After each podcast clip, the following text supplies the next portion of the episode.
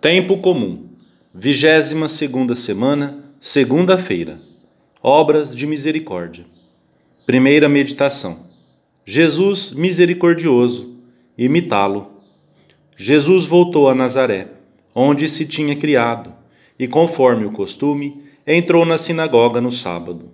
Entregaram-lhe o livro do profeta Isaías para que lesse. Jesus abriu o livro numa passagem diretamente messiânica.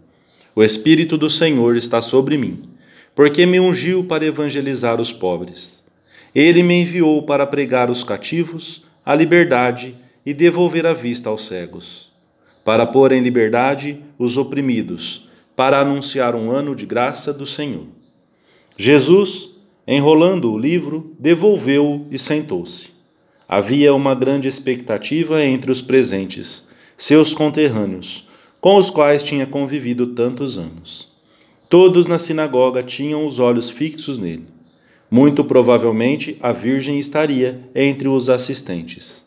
Então o Senhor disse-lhes com toda clareza: Hoje cumpriu-se esta escritura que acabais de ouvir.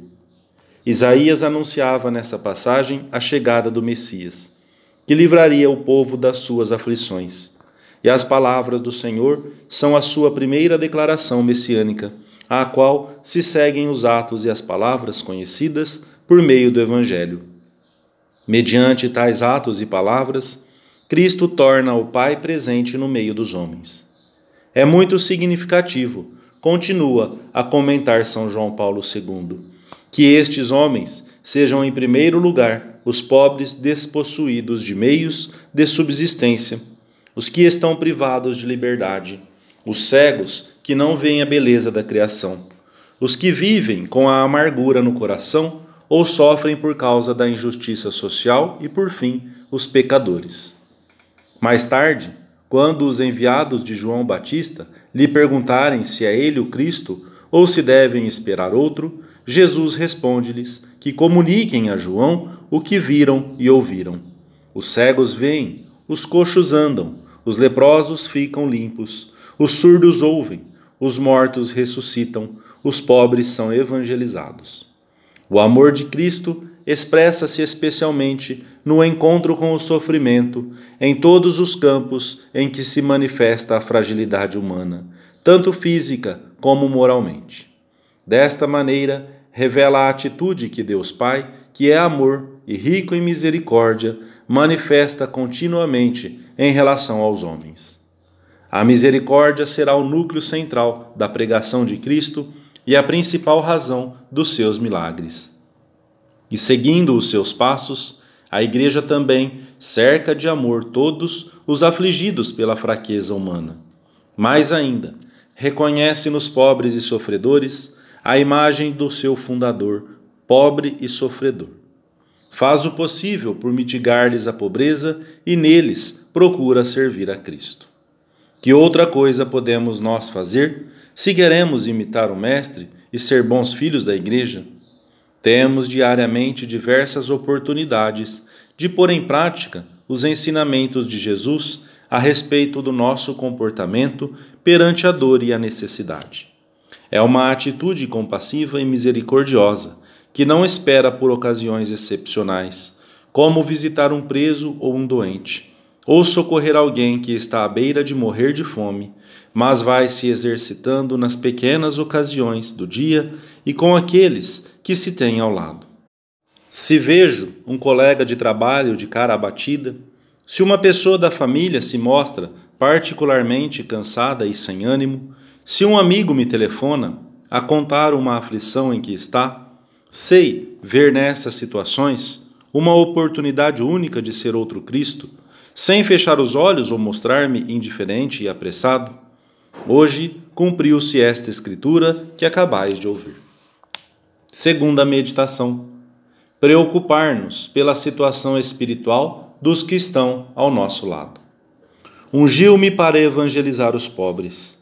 Enviou-me para pregar aos cativos a liberdade e devolver a vista aos cegos, para pôr em liberdade os oprimidos não há maior pobreza do que a provocada pela falta de fé, nem cativeiro e opressão maiores do que esses que o demônio exerce sobre quem peca, nem cegueira mais completa do que a da alma que ficou privada da graça. O pecado produz a mais dura das tiranias, afirma São João Crisóstomo.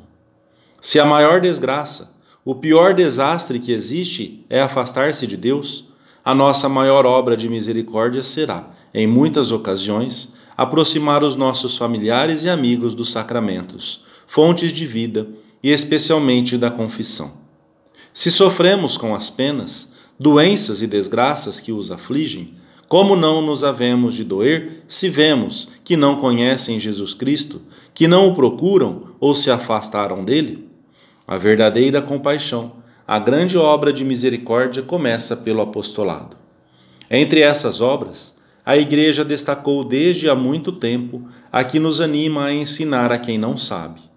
Quando o número de analfabetos decresceu em tantos países, aumentou em proporções assombrosas a ignorância religiosa, mesmo em nações de antiga tradição cristã.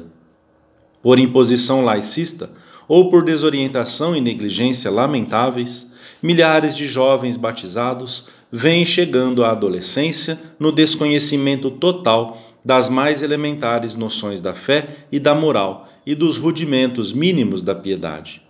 Atualmente, ensinar a quem não sabe significa, sobretudo, ensinar aos que nada sabem de religião, isto é, evangelizá-los, falar-lhes de Deus e da vida cristã. A catequese passou a ser, na atualidade, uma obra de misericórdia de primeira importância. Quanto bem não faz a mãe que ensina o catecismo aos seus filhos e talvez aos amigos dos seus filhos. Que enorme recompensa não reservará o Senhor aos que dedicam com generosidade o seu tempo a um trabalho de formação doutrinária cristã, aos que aconselham um livro adequado que ilustra a inteligência e desperta os afetos do coração. É abrir aos outros o caminho que conduz a Deus. Não há outra necessidade maior que esta. Terceira meditação: outras manifestações da misericórdia. Imitar Jesus na sua atividade misericordiosa para com os mais necessitados significa consolar e acompanhar os que se encontram sós, os doentes, os que passam pelas agruras de uma pobreza envergonhada ou descarada. Faremos nossa a dor que suportam, ajudá-los-emos a santificá-la e procuraremos solucionar esse estado na medida em que nos for possível. Quanto podemos confortar essas pessoas com uma visita oportuna, com uma conversa simples e amável, bem preparada, procurando dar às nossas palavras e comentários um tom sobrenatural que deixe no doente ou no idoso uma luz de fé e confiança em Deus. Com delicadeza e oportunidade, atrever-nos-emos a prestar-lhes alguns serviços, a arrumar-lhes a cama, a ler-lhes um trecho de algum livro ameno e mesmo divertido. Cada dia é mais necessário pedir ao Senhor um coração misericordioso para todos, pois, na medida em que a sociedade se desumaniza, os corações tornam-se duros e insensíveis, e cada qual tende a viver exclusivamente para si próprio. A justiça é uma virtude fundamental, mas só a justiça não basta. É necessária, além dela, a caridade. Por muito que melhore a legislação trabalhista e social, sempre será necessário proporcionar aos outros o calor de um coração humano, fraternal e amigo, que se abeira compassivamente dos homens, como filhos de Deus que são, pois a misericórdia não se limita a socorrer os necessitados de bens econômicos. O seu primeiro propósito é respeitar e compreender cada indivíduo como tal na sua intrínseca dignidade de homem e de filho do Criador. A misericórdia leva-nos a perdoar prontamente e de todo o coração, mesmo quando aquele que nos ofende não manifesta o menor arrependimento. O cristão não guarda rancores na alma. Não se sente inimigo de ninguém.